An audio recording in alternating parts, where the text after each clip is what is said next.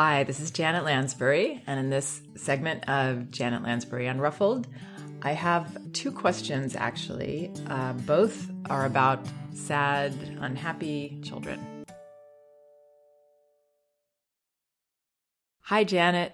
I would love some advice on how to interact with my little boy. He's four years old, and for him, everything in life is difficult. From the moment he wakes up, he has every ailment under the sun, is too tired to walk to breakfast. He doesn't like this, he doesn't like that. When I pick him up from preschool, he tells me he's had an awful day, despite the teachers saying he has been fine. I don't know how best to deal with his negativity.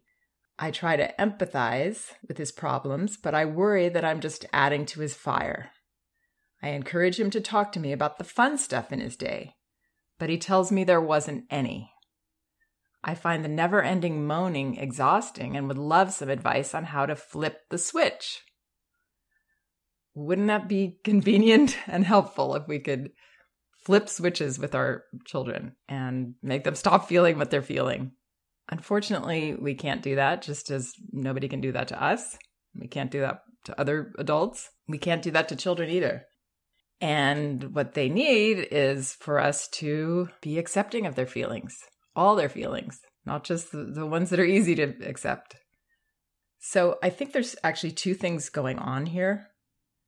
One is that this little guy does have some feelings he wants to express to his mother. He wants to share the downside of things with the person he feels closest to and safest with to share this. So, this is what we want as parents. This is a compliment. This means that that he doesn't need to bring this negativity out into the world, into his school and other places. He's sharing it with us. And so it's very important to accept. The other thing that could be coloring this as well is this mother's reaction. She is not comfortable with the feelings, obviously, as none of us are when our children are unhappy. No, none of us are comfortable. But she seems a little impatient with it. Um, and this is telling here um, where she says, I encourage him to talk to me about the fun stuff in his day.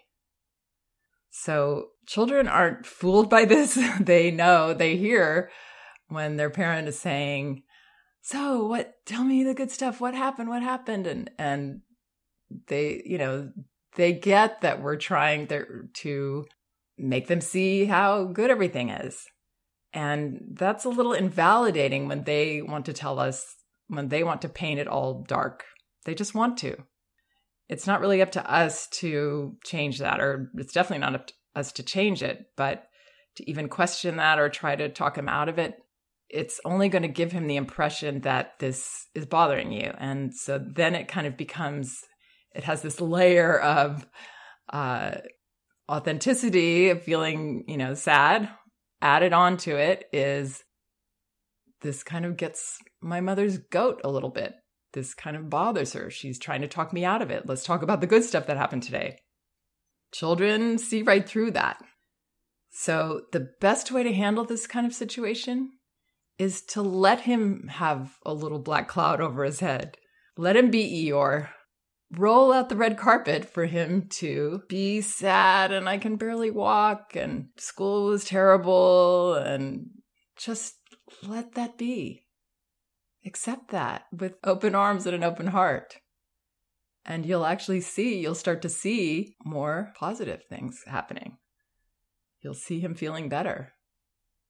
So, the way this actually might sound is if he says, for example, he says something is difficult, just acknowledge that's really difficult, feels difficult to you right now.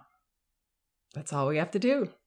If he's too tired to walk to breakfast, oh, you're really having a hard time walking to breakfast. Not saying, oh, come on, you're not so tired. You can do this. Not trying to talk him out of it, not invalidating it in any way, just accepting and acknowledging and validating. You really feel tired. You can barely walk. Here, let me give you a helping hand if you can. If you can't, if you've got other things going on, then, oh man, you're so tired. You can't get over here. That's really hard for you. I'll come help you as soon as I can. So we're not questioning it, we're not doubting him, we're just accepting. because, you know, we don't know what's actually going on there. But either way, even if it was just purely a test uh, on his mother, a test to see if you're going to react with some kind of annoyance or impatience, then it would still be best to not let this bother you. Just accept that he's clearing out some dark feelings.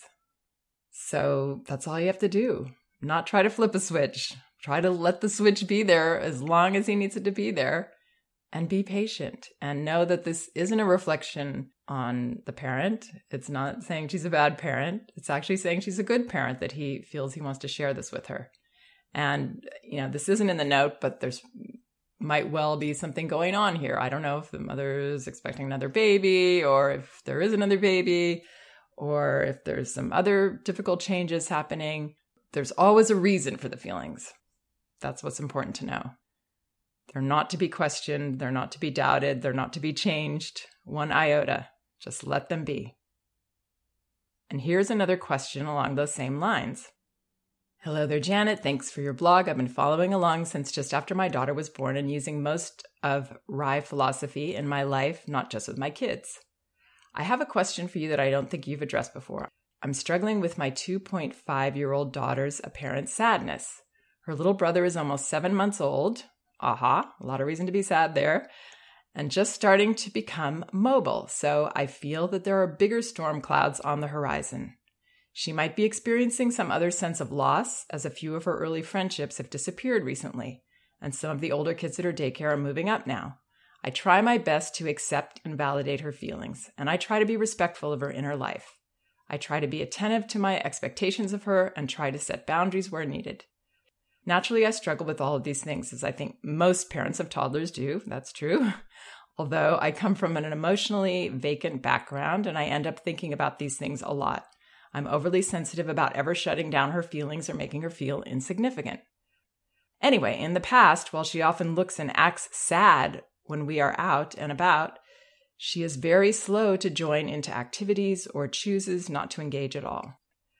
She attends a kind, attentive daycare three days a week, and I usually get to spend a good hour with her alone during the day she's home while her brother naps. Between these nap times, we usually go out to the library, playground, water park, etc., to do activities that she might enjoy or ask to do. But she seems to not enjoy them. She looks very sad and dull eyed and wants to sit on my lap or be picked up much of the time. I allow her to sit on or beside me, and we sometimes chat about what we're watching. I have tried to gently approach it a few times without leading her on by asking something like, How did you feel at the library story time today? And although she's generally quite verbal, she doesn't answer. She pretends she's a baby and starts squawking and goes and gets her security toy. I feel like something's really bothering her, but I can't seem to crack it. Do I just have to accept this time and be okay with how she's feeling? Yes, you do. Should I try to help her somehow? No, just listen, just accept. Staying home might drive me mad, and she needs to have more physical activity. She's a physical child, but also loves books and make believe. Thanks for any thoughts you might have, or even a link to an article of yours that might help that I have overlooked. Um, when empathy doesn't work as an article, that might help. But mostly what will help is to, again, just accept these feelings with open arms.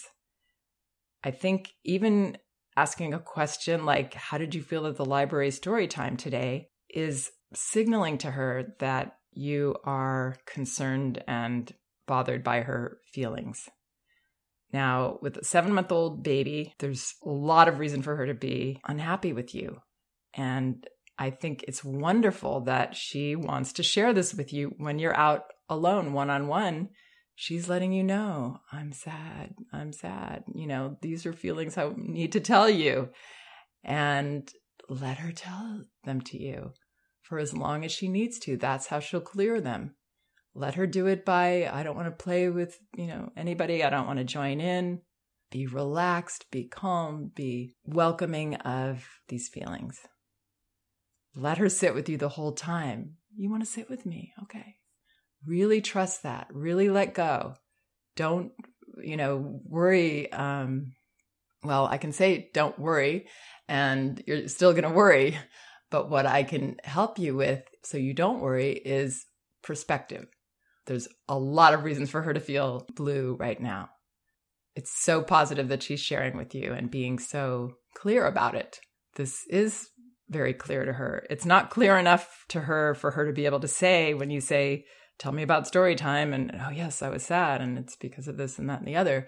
She's not there yet at two and a half. I mean, a four year old isn't there yet, probably to be able to articulate this, maybe, but that would be hard. So don't expect anything else. Just let it be what it is. Let her feelings be. And this will pass. And she will have the knowledge and the reassurance that she can be this way with you, that she can be her down self, that she can be blue, that she can be shy or whatever you want to call it when she doesn't want to join in. I don't like to call it shy, but she can just be herself in this moment she doesn't have to do anything different to make you feel better. That's really connecting with a child when they can be with you in all the states, all their states. So feel good about this. This is connection. This is really, really good. And don't sit there with her and wish she was doing something else. That's what's most important. Want her to be sharing this with you if you want to do something different from what you say uh, happened to you, the way that you were raised, this is the way to do it. Let her be sad. Welcome her to be sad. Be glad she's sad. So this is, you know, it's easy. Both of these, it's really, it's, it's easier to let go and just let children be as they are. Let them pass through these feelings. Once we get this mindset, it's actually easier. The key is to separate yourself in the sense that their feelings are not our responsibility. They are not our responsibility. Our responsibility is to accept them and allow them and acknowledge them and let them be without judgment, without interference, without flipping switches, without impatience. That's all we have to do. Changing the way we respond. So we have a lot of power here. That's the good news. Letting feelings flow, it's always the best way to go. Thanks so much for listening. We can do this.